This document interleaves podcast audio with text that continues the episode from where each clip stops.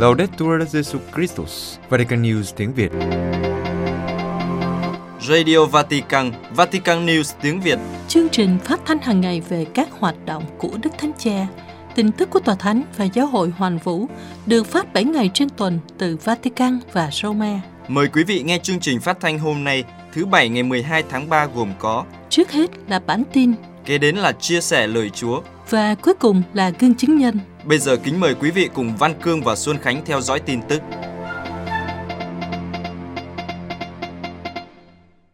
Tòa Thánh nêu vấn đề quyền của trẻ em và người tị nạn Ukraine. Vatican, ngày 9 tháng 4, trong hai cuộc họp tại phiên họp thứ 49 của Hội đồng Nhân quyền Liên Hiệp Quốc về quyền của trẻ em và người tị nạn, phái đoàn thường trực của Tòa Thánh tại Liên Hiệp Quốc và các tổ chức quốc tế khác tại Geneva đã bày tỏ lo ngại sâu sắc về sự leo thang của cuộc chiến ở Ukraine và nói rằng cuộc chiến đang tạo nên một mối đe dọa ngay lập tức và ngày càng tăng đối với cuộc sống và hạnh phúc của ít nhất 7,5 triệu trẻ em. Phái đoàn Tòa Thánh tại Geneva nói rằng cộng đồng quốc tế có trách nhiệm luân lý trong việc hỗ trợ các gia đình và trẻ em bị buộc phải chạy trốn cả trong thời gian ngắn, nơi trú ẩn, thực phẩm và nước sạch, và về lâu dài bằng các sáng kiến cụ thể để chào đón, bảo vệ, thúc đẩy và hội nhập họ. Tòa Thánh nêu ra những hành động cụ thể như đơn giản hóa các thủ tục đoàn tụ gia đình để tất cả những người có thành viên gia đình ở các quốc gia khác có thể dễ dàng và an toàn đoàn tụ kịp thời, đồng thời bảo vệ những trẻ vị thành niên không có người đi cùng để các em không trở thành mồi của những kẻ lạm dụng hoặc buôn người. Trong một cuộc họp riêng của Cao ủy Liên Hiệp Quốc về người tị nạn, phái đoàn Tòa Thánh chỉ ra rằng Đức Thánh Cha mong muốn được ở giữa những người dân Ukraine đau khổ và gặp gỡ những người đang chạy trốn khỏi cuộc xung đột. Do đó, thông qua hai hồng y Krajewski và Chechny, Ngài thể hiện sự gần gũi và đã gửi vật tư y tế đến cho họ. Tòa Thánh chú ý đến những đau khổ bi thảm của những bà mẹ di tản cùng con cái, những gia đình ly tán, những đứa trẻ không có người chăm sóc và những người già phải rời bỏ nhà cửa. Tòa Thánh bày tỏ lòng biết ơn của Đức Thánh Cha đối với các quốc gia láng giềng của Ukraine, đặc biệt là Ba Lan, vì sự quảng đại của họ trong việc tiếp đón những người đau khổ như một gia đình thật sự của các quốc gia. Tòa Thánh cũng hoan nghênh quyết định của Liên minh châu Âu cung cấp sự bảo vệ tạm thời cho những người tị nạn đang chạy trốn khỏi Ukraine, cũng như hỗ trợ cho các công dân nước thứ ba ở Ukraine, những người đang mắc kẹt trong cuộc xung đột. Cuối cùng, phái đoàn Tòa Thánh nhấn mạnh nhu cầu cấp thiết trong việc thiết lập và duy trì các hành lang nhân đạo và các lối đi an toàn, cũng như tận dụng các nguồn tài trợ dựa vào cộng đồng của các cá nhân và gia đình. Điều này có ý nghĩa quan trọng hàng đầu để cứu sống và cũng để bảo vệ và ngăn chặn các tổ chức tội phạm có thể lợi dụng tình trạng dễ bị tổn thương của nhiều người, tạo ra nhiều nạn nhân của nạn buôn người hơn nữa trong tình hình đang phát triển nhanh chóng như thế. Các giám mục châu Âu khẩn cầu Đức Thượng Phụ Nga can thiệp để chấm dứt chiến tranh. Châu Âu, Đức Hồng Y Jean-Claude Hollerich, Chủ tịch Hội đồng Giám mục Liên minh châu Âu, đã gửi thư kêu gọi Đức Thượng phụ Kirin, nhà lãnh đạo giáo hội chính thống Nga, can thiệp với chính phủ Nga để chấm dứt chiến tranh ở Ukraine. Trong thư đề ngày 8 tháng 3 gửi đến Đức Thượng Phụ của Moscow, người mà Đức Hồng Y Hollerich gọi là người anh em trung thành trong Chúa Giêsu của chúng ta, Đức Hồng Y mô tả tấm lòng tan nát của Ngài và của các giám mục anh em khi họ tiếp tục chứng kiến những đau khổ do chiến tranh ở Ukraine gây ra. Đức Hồng Y kêu gọi Thượng phụ Moscow và toàn nước Nga gửi lời kêu gọi khẩn cấp tới chính quyền Nga ngay lập tức chấm dứt các hành động bạo lực chống lại người dân Ukraine và thể hiện thiện chí tìm kiếm một giải pháp ngoại giao cho cuộc xung đột dựa trên đối thoại, ý thức chung và tôn trọng luật pháp quốc tế, đồng thời cho phép các hành lang nhân đạo an toàn và khả năng tiếp cận hỗ trợ nhân đạo không hạn chế. Chủ tịch Hội đồng Giám mục Liên minh châu Âu nói về nỗi buồn gây ra bởi sự ngu xuẩn của chiến tranh, trong đó hàng ngàn người đã mất mạng hoặc bị buộc phải rời bỏ nhà cửa và đất nước của họ. Ngài chỉ trích bạo lực tấn công người dân và lưu ý rằng nhu cầu hỗ trợ nhân đạo ngày càng tăng, trong khi các nỗ lực ngoại giao vẫn không có kết quả cho đến nay. Đức Hồng Y nói với Đức Thượng phụ Kirin, trong những thời khắc đen tối này đối với nhân loại, kèm theo cảm giác vô vọng và sợ hãi khủng khiếp, nhiều người nhìn vào Ngài như một người có thể mang đến dấu hiệu hy vọng về một giải pháp hòa bình cho cuộc xung đột này. Nhắc lại văn kiện do Đức Thánh Cha Francisco và Đức Thượng phụ Kirin cùng ký vào năm 2016, trong đó hai nhà lãnh đạo lên tiếng tố cáo tình trạng bạo lực ở Ukraine và kêu gọi hành động xây dựng hòa bình và đoàn kết xã hội. Đức Hồng Y Hollandrich khẩn cầu, xin đừng để những lời mạnh mẽ trở nên vô ích. Đức Hồng Y kết thúc thư với lời mời gọi, chúng ta hãy cầu nguyện và cố gắng hết sức để giúp chấm dứt cuộc chiến vô nghĩa này, để hòa giải và hòa bình có thể tồn tại trên lục địa châu Âu. Cầu nguyện đại kết cho hòa bình ở Ukraine Lviv, hôm thứ Năm mùng 10 tháng 3, tại nhà thờ chính tòa công giáo ở Lviv, cùng với đại diện của giáo hội chính thống, tin lành và do Thái, Đức Hồng Y Konrad Kajewski, tránh sở từ thiện của Đức Thánh Cha đã chủ sự buổi cầu nguyện cho cuộc xung đột chấm dứt và hòa bình được lập lại. Trong lời chào gửi đến các tín hữu tham gia buổi cầu nguyện, Đức Tổng giám mục Mechislav Moskiski của giáo phận Công giáo Latin Lviv nói, trong thời điểm bi thảm của chiến tranh và đau khổ này, trong thời điểm tuyệt vọng vì mất người thân hoặc phải bỏ nhà cửa ra đi, chúng ta cùng hướng về Cha trên trời, dâng lên lời cầu nguyện thiết tha cho hòa bình. Sau đó lần lượt đại diện của mỗi tôn giáo dâng lời cầu nguyện cho hòa bình ở Ukraine. Đức Tổng giám mục trưởng Sviatoslav Shevchuk của Công giáo Đông Phương nói, Chúng ta cùng cầu nguyện cho tất cả những ai đã hy sinh mạng sống vì quê hương. Chúng ta cầu nguyện cho quân đội, cho những người con của Ukraine đã bảo vệ mình trước cái ác.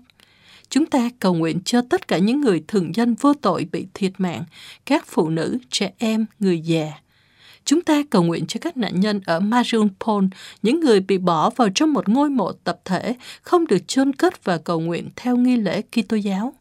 Xin Chúa đón nhận lời cầu nguyện của chúng ta để họ được yên nghỉ muôn đời. Một ngày trước đó, chính giáo hội Kitô của Hội đồng Đại kết Ukraine đã đưa ra một lời cầu nguyện chung cho hòa bình.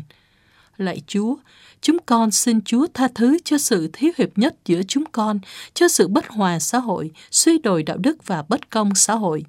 Xin tha thứ tội lỗi chúng con để từ hôm nay chúng con muốn trở thành dân Chúa, trung thành tuân giữ giới ranh. Trong lúc nghịch cảnh và chiến tranh, chúng con hướng về Chúa. Chúng con biết số phận của chúng con nằm trong tay Chúa. Xin cứu chúng con trước những kẻ tấn công ngôi nhà chung của chúng con. Chúng con tin tưởng vào tình thương quan phòng của Chúa, không bao giờ bỏ rơi con người. Với tấm lòng rộng mở, chúng con xin Chúa giải thoát chúng con khỏi điều ác đang hủy hoại tàn bạo dân tộc chúng con. Xin dẫn chúng con đến một tương lai được chúc phúc giữa các dân tộc tự do trên mặt đất. Đài Vatican phát thanh bản giao hưởng của Beethoven kêu gọi liên đới để chống Nga xâm lược Ukraine. Vatican từ ngày 10 tháng 3, Đài Phát thanh Vatican đã tham gia sáng kiến của Liên minh Phát thanh châu Âu có tên là Public Radio Together or to Peace Stop War in Ukraine, phát thanh bản giao hưởng thứ 9 của Beethoven. Bản giao hưởng số 9 ở cung Rê Thứ là tác phẩm giao hưởng số 125, là một bản giao hưởng hợp xướng của nhà soạn nhạc người Đức Ludwig van Beethoven. Ông đã sáng tác nó từ năm 1822 đến năm 1824. Nó được trình diễn lần đầu tiên tại Vienna vào ngày 7 tháng 5 năm 1824. 56 kênh nhạc cổ điển của Liên minh Phát thanh châu Âu, trong đó có Đài Vatican là thành viên sáng lập, đã phát sóng chương trình có ý nghĩa mạnh mẽ để cổ võ hòa bình và liên đới như một minh chứng cho tinh thần nhân loại chống chiến tranh ở Ukraine. Sáng kiến này được truyền cảm hứng từ sáng kiến của Đài Phát thanh Rumani, một thành viên của Liên minh Phát thanh châu Âu. Bản giao hưởng của Beethoven có thể được nghe ở 32 quốc gia vào các thời điểm khác nhau trong ngày, bằng nhiều phiên bản khác nhau của cùng một tác phẩm với các nhạc sĩ do từng đài truyền hình lựa chọn cụ thể. Chương trình được phát trên website Vatican News bắt đầu từ lúc 9 giờ sáng mỗi ngày trên các kênh tiếng Bồ Đào Nha và sau đó được tiếp nối bằng các chương trình của các ngôn ngữ Albany, Ả Rập, Armenia, Belarus, Bulgaria, Séc, Trung Quốc, Croatia, Eritrea, Ethiopia, Pháp, Hindi, Malayalam, Tamil, Anh, Kriswahili, Latvia, Litva, Ba Lan, Rumani, Nga, Slovakia, Slovenia, Tây Ban Nha, Đức, tiếng Ukraine, Hungary và tiếng Việt. Ông Massimiliano Menichetti, phụ trách Vatican Radio, Vatican News, mô tả sáng kiến này là một sáng kiến đơn giản nhưng có ý nghĩa, nhấn mạnh bằng âm nhạc cam kết thiết yếu trong việc xây dựng kết nối tình huynh đệ giữa con người và các dân tộc vào thời khắc mà nỗi kinh hoàng của chiến tranh khiến hàng triệu người thương tổn, đe dọa sự cân bằng của thế giới. Chúng tôi tham gia cùng các đài truyền hình phát thanh ở châu Âu và đài phát thanh và truyền hình quốc gia Ukraine. Đức Thánh Cha Francisco đại kết hướng ra biển rộng của toàn nhân loại. Vatican, viết lời tựa cho cuốn sách của mục sư tin lành Marcelo Figueroa vì một đại kết từ những tấm lòng. Đức Thánh Cha nói chiều kích đại kết là một phần nền tảng của huấn quyền theo con đường mà công đồng Vaticano II đã mở ra. Sách gồm các bài viết của mục sư Marcelo Figueroa được đăng trên báo Quan sát viên Roma của Tòa Thánh từ năm 2016. Trong các bài viết này, mục sư đề cập đến các vấn đề khác nhau như sợi chỉ dẫn đường cho hành trình đại kết giữa các giáo hội Kitô. Đức Thánh Cha nhận xét rằng, khi đọc cuốn sách này, mới đầu Ngài nghĩ đây là một cuốn sách nói về đối thoại giữa các tôn giáo. Nhưng dần dần Ngài khám phá ra các bài viết được sắp xếp như một cuộc hành hương đại kết. Điều này thấy rõ ở sự đơn sơ cá nhân và trên hết là linh đạo của các bài viết. Theo Đức Thánh Cha, đại kết từ những tấm lòng có nghĩa là một cách hiểu tình huynh đệ nhân loại theo hình ảnh và giống với Thiên Chúa, đấng yêu thương tất cả nhân loại bằng cả tấm lòng. Đức Thánh Cha viết, cuốn sách kể về những bến bờ khác nhau trong hành trình hướng đến đại kết của tôi, cố gắng hướng về biển cả rộng mở cho toàn thể nhân loại, những vấn đề thực tế, những lo lắng và những nghiên cứu siêu việt của nhân loại. Đây là một đại kết mà mục sư Figueroa nhấn mạnh bao gồm toàn thụ tạo và vũ trụ như một phần của một hệ sinh thái hài hòa, liên kết và phụ thuộc nhau. Điều này xuất hiện rất nhiều trong hai thông điệp của tôi, Laudato Si và Fratelli Tutti. Cả hai đều mang tính đại kết. Trong phần tựa, Đức Thánh Cha cũng nhắc đến tình bạn của Ngài với mục sư Figueroa, Hai người đã biết nhau từ hơn 20 năm qua và đã cùng làm một chương trình truyền hình ở Buenos Aires, Kinh Thánh Cuộc Đối thoại Hiện tại. Vì thế, Đức Thánh Cha có thể làm chứng cho dấn thân thực sự của mục sư về một cuộc đối thoại và gặp gỡ đại kết xác thực. Đức Thánh Cha khẳng định chiều kích đại kết là một phần nền tảng của huấn quyền theo con đường mà công đồng Vatican thứ hai đã mở ra, bắt đầu từ chứng tá tông đồ trong Kinh Thánh và đã được các vị tiền nhiệm của Ngài làm phong phú thêm nhờ thúc đẩy đối thoại và dấn thân đại kết. Vì thế, Ngài rất sẵn sàng giới thiệu sách này đến với các tín hữu. Phong trào Laudato Si tổ chức khóa đào tạo linh hoạt viên Roma, phong trào Laudato Si tổ chức một khóa đào tạo trực tuyến miễn phí dành cho các linh hoạt viên Laudato Si từ ngày 20 tháng 4 đến 11 tháng 5 năm nay. Phong trào Laudato Si trước đây được gọi là phong trào khí hậu công giáo thế giới, là một mạng lưới gồm 700 tổ chức thành viên từ các mạng lưới quốc tế lớn đến các cộng đoàn dòng tu địa phương cũng như các giáo sứ, lãnh đạo cơ sở và hàng ngàn người công giáo dấn thân hưởng ứng lời kêu gọi khẩn cấp về việc chăm sóc ngôi nhà chung của chúng ta – do Đức Thánh Cha Francisco đưa ra trong thông điệp Laudato Si. Các linh hoạt viên của Laudato Si là con tim của phong trào Laudato Si được kêu gọi để truyền cảm hứng và vận động cộng đoàn công giáo. Trên thế giới có khoảng 9.000 cộng đoàn trải rộng trên 113 quốc gia của năm châu lục. Tại Ý, chương trình được triển khai vào năm 2019 và mạng lưới có khoảng 2.600 thành viên. Trong hai năm qua, từ mạng lưới này đã ra đời hơn 200 câu lạc bộ rất năng động và kết nối. Trong số các con đường cụ thể, Nhóm linh đạo sinh thái gồm 120 linh hoạt viên hiện diện ở các địa phương, dấn thân hoạt động và cầu nguyện hàng ngày, hướng đến việc chăm sóc ngôi nhà chung và người nghèo. Chủ đề của khóa học năm nay là Shema Israel, hỡi Israel, hãy lắng nghe, nghe bằng tâm hồn. Khóa học dành cho tất cả những ai không muốn lãng phí cuộc khủng hoảng này, cho tất cả những ai cảm thấy mong muốn làm sinh động các giáo sứ và cộng đoàn trong công việc sống theo chiều kích của một giáo hội đi ra, chú ý đến tiếng kêu của người nghèo và của trái đất. Khóa học bao gồm 4 phiên trực tuyến kéo dài 1 giờ, một bảng câu hỏi đánh giá một dự án áp dụng sẽ được thực hiện trong tuần lễ Laudato Si từ ngày 22 đến ngày 29 tháng 5 năm 2022. Trong buổi kết thúc, dự kiến vào lễ Chúa Thánh Thần hiện xuống, các tân linh hoạt viên sẽ được nhận sứ vụ của Đức Thánh Cha Francisco trước thánh giá của nhà thờ Thánh Damiano. Francisco, con hãy đi sửa lại nhà của ta đã đổ nát. Khóa học miễn phí, Phong trào Laudato Si cũng đưa ra lời kêu gọi sống chay tịnh khí đốt, nghĩa là tránh tiêu thụ quá nhiều khí đốt liên quan đến cuộc khủng hoảng ở Ukraine. Quý vị vừa theo dõi bản tin ngày 12 tháng 3 của Vatican News tiếng Việt.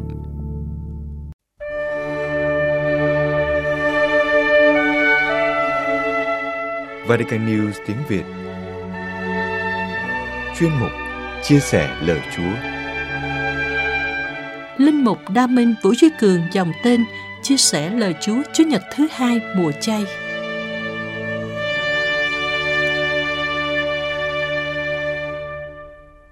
Kính thưa quý ông bà anh chị em, lời mời gọi hoán cải và trở về là tinh thần chủ đạo trong mùa chay thánh cho người Kitô hữu chúng ta.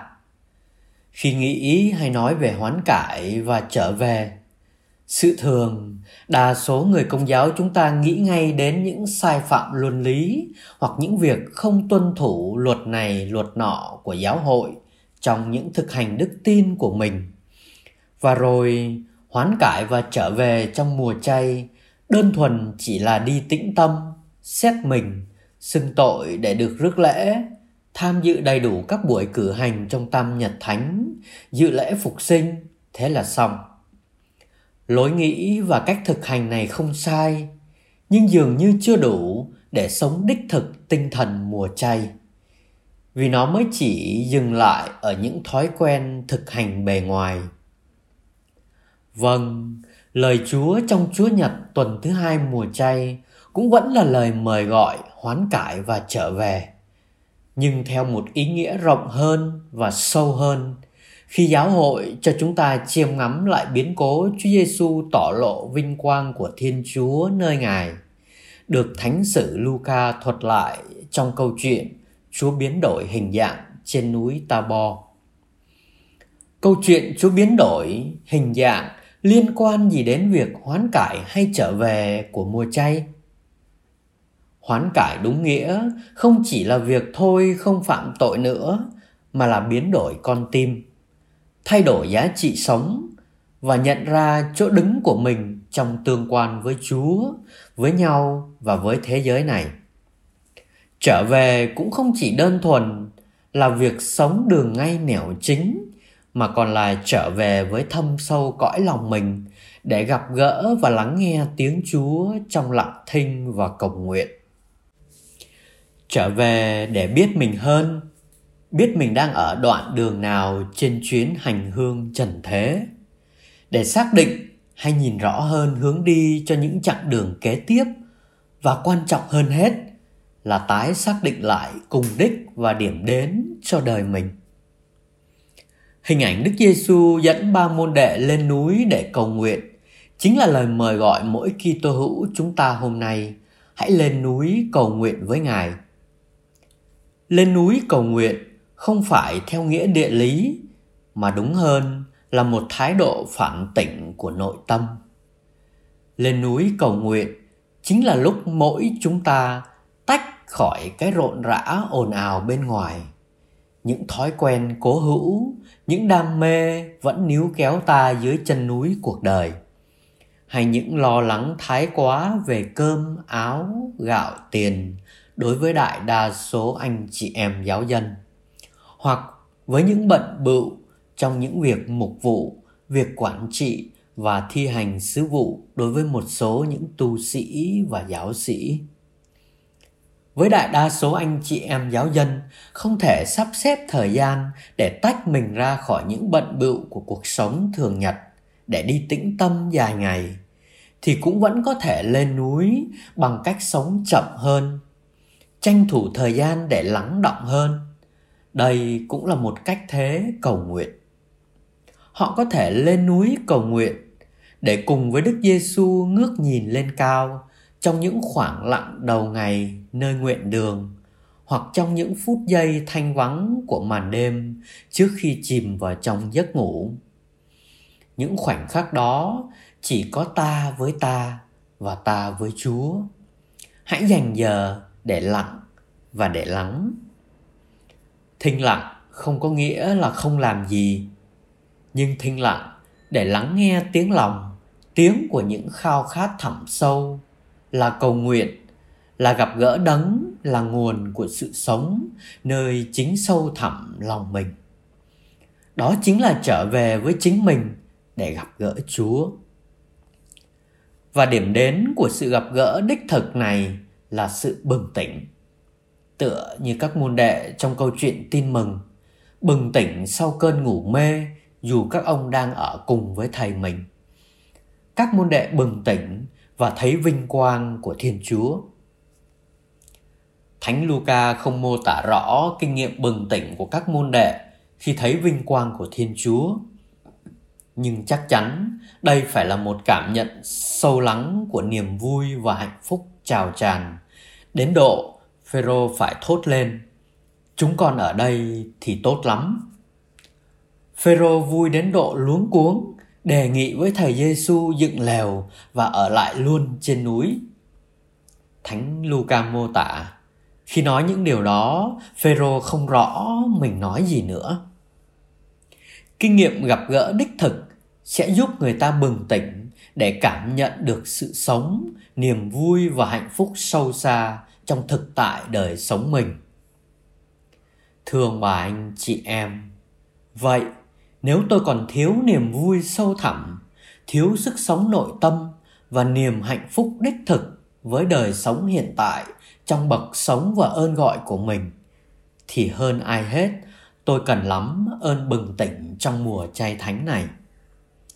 Xin ơn bừng tỉnh, đồng nghĩa với việc chân nhận tình trạng ngủ vui của mình và xin Chúa soi sáng để tìm ra nguyên nhân sâu xa của hiện trạng thiếu sức sống hoặc sống vật vờ của người ngủ mê.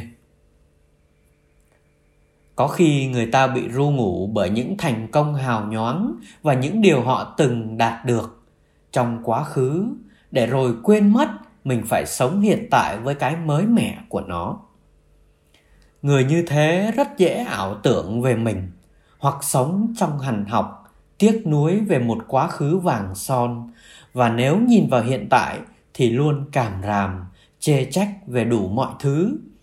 Những người này quả là đang ngủ vùi. Ngược lại, có những người lại chạy theo những giá trị hão và có những mơ mộng vô định về tương lai. Vì thế nên sống không có mục tiêu rõ ràng, suy nghĩ thiếu thực tế, không hy sinh và dấn thân mà chỉ sống cho qua ngày đoạn tháng và để rồi đánh mất chính niềm vui sống với hiện tại đời mình. Những người này cũng đang mê ngủ.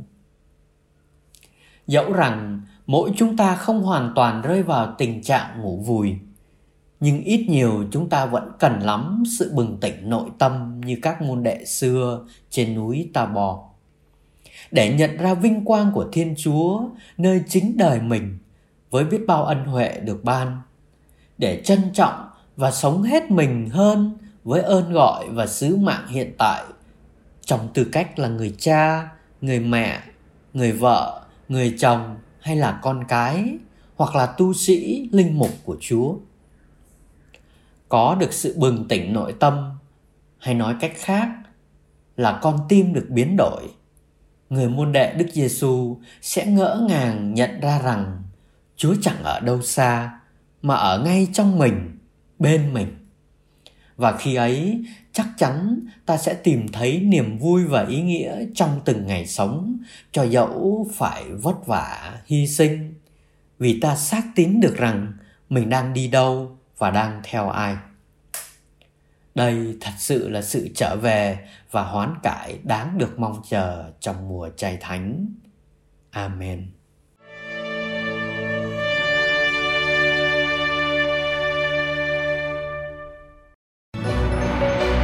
Vatican News tiếng Việt. Chuyên mục Gương chứng nhân.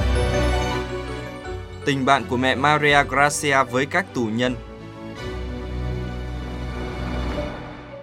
Từ nhiều năm qua, chỉ với những lá thư và cây viết trên tay, ngày qua ngày, Sơ Maria Gracia vào nhà tù và thăm từng tù nhân. Nữ tu xem các tù nhân như những người bạn còn đối với họ thì nữ tu là mẹ Maria Grazia. Từ những lần thăm hỏi, nhiều cuộc hoán cải đã nảy sinh. Sơ Maria là nữ tu thuộc dòng Đa Minh ở tỉnh Arezzo của Ý. Sơ chia sẻ về ơn gọi. Tôi cảm nhận được tiếng gọi một cách rất mạnh mẽ trong sự đơn giản của cuộc sống hàng ngày. Mỗi ngày tôi càng được thu hút bởi tình yêu của Chúa Kitô theo sơ đây là một hành trình với Chúa, hiệp thông với người lân cận. Với một tình cảm dành cho người tù mà sơ triều mến gọi là những tù nhân của tôi.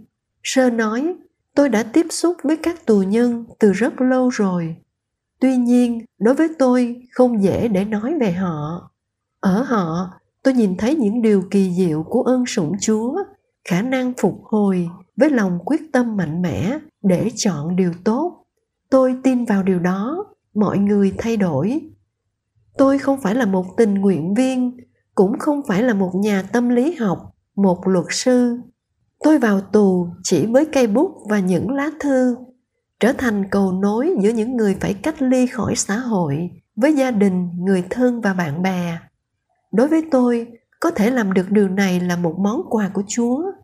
Tôi cẩn thận để không lãng phí ơn ban này. Tôi sống ơn gọi như thế. Vì dòng đa minh đặt ơn cứu rỗi các linh hồn và lòng trắc ẩn đối với tội nhân là trung tâm của đoàn sủng. Từ khi còn bé, Chúa đã luôn gieo trong tâm hồn mẹ Maria Grazia sự chú ý quan tâm đến các tù nhân. Thực vậy, ngay từ khi còn nhỏ, mỗi khi đi ngang qua các nhà tù sơ luôn cảm thấy có một sự gắn kết với những người ở trong đó và cầu nguyện cho họ. Rồi khi trở thành nữ tu, sơ tiếp tục nuôi dưỡng mong muốn được giúp những người phải sống ngoài xã hội. Sơ đã tìm hiểu về cách thức thi hành sứ vụ cho các tù nhân của một số linh mục tuyên úy nhà tù. Và cuối cùng, sơ nhận ra rằng làm trung gian cho các tù nhân với gia đình, bạn bè của họ là sứ vụ hợp nhất đối với sơ. Sơ cho biết lúc đầu tôi chỉ viết thư cho một người, sau đó số thư ngày càng nhiều. Trao đổi qua lại, tôi không tìm ai. Họ đều đến với tôi từ chúa quan phòng. Tù nhân của tôi phải thụ án từ 15 đến 20 năm. Thậm chí có người bị kết án tù chung thân tàn nhẫn. Vâng tôi gọi điều này là sự tàn nhẫn. Ngay cả khi không phải ai cũng đồng ý nói những từ ngữ này viết những lá thư này không hề dễ. Mỗi lần chúng ta đối diện với vực thẳm của đau khổ, với những câu chuyện khó khăn, vất vả, được kể mà không có tấm màn che. Sơ giải bày, tôi đã học cách không phán xét. Tôi cố gắng bình tĩnh khi thăm họ và tự hỏi, nếu tôi ở trong hoàn cảnh của họ, tôi sẽ hành động ra sao? Đối với chúa, mọi sự đều có thể. Nhìn chúa trước khi nhìn mình phó thác vào lòng nhân hậu của người. Khi gặp một tù nhân, họ kể cho tôi nghe câu chuyện và những tội mà họ đã gây ra, đôi khi rất nghiêm trọng. Nhưng khi tôi nhận được thư, mọi định kiến và sợ hãi đều tan biến. Ai viết thư cho tôi sẽ trở thành người anh chị em thiêng liêng của tôi. Khi tôi trả lời, tôi không nghĩ về những sai lầm của người đó tôi chỉ muốn giúp họ tin rằng mọi thứ đều có thể thay đổi và sức mạnh của lời cầu nguyện đã gắn kết chúng tôi. Chúa giêsu làm cho sa mạc nở hoa. Chúa giêsu muốn gặp chúng ta. Người đặt chúng ta trên vai người. Trong mắt chúa, tất cả chúng ta đều quý giá và ngay cả thời gian bị giam giữ cũng có thể trở thành thời gian ân sủng. Tôi tin vào lòng thương xót chúa, điều mạnh hơn lời tôi khi tôi dừng bút, tôi biết chúa sẽ làm phần còn lại. Với kinh nghiệm, tôi hiểu rằng thưa với chúa về họ, quan trọng hơn là nói về chúa với những tù nhân. Một tác giả thiên liêng đã nói, cầu nguyện cho mọi người nghĩa là trao ban chính máu của con tim. Đúng vậy, khi bạn chia sẻ nỗi bất hạnh của anh chị em mình, lời cầu nguyện của bạn trở thành tiếng kêu cầu chúa. Các chị em của tôi tham gia vào kinh nghiệm này họ hỏi tôi tù nhân của tôi như thế nào? Các chị biết họ và cầu nguyện cho họ. Trong nhóm tù nhân được mẹ maria grazia gặp gỡ một số người đã đến gần với đức tin. Họ cùng đọc kinh mương côi với những người bạn tù khác. Và có những người đã quyết định lãnh nhận bí tích rửa tội trong nhà nguyện của tu viện Đa Minh ngay sau khi mãn hạn tù. Sơ nói, dù lựa chọn đức tin nào, tôi thấy rằng các bạn tù của tôi rất vui khi có một người bạn là nữ tu. Họ cũng giúp tôi bằng cách tâm sự với tôi những khó khăn của cuộc đời họ. Họ giúp tôi chỉnh đốn lại một số tình huống để hiểu rằng trong thực tế tôi chỉ dâng những thứ nghèo nàn cho Chúa.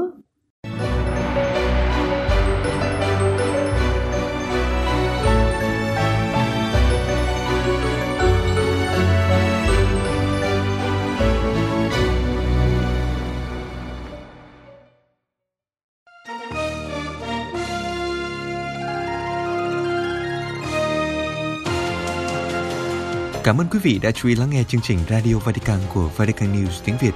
Xin Thiên Chúa chúc lành cho quý vị và toàn gia quyến. Laudetur Jesu Christus, ngợi khen Chúa Giêsu Kitô.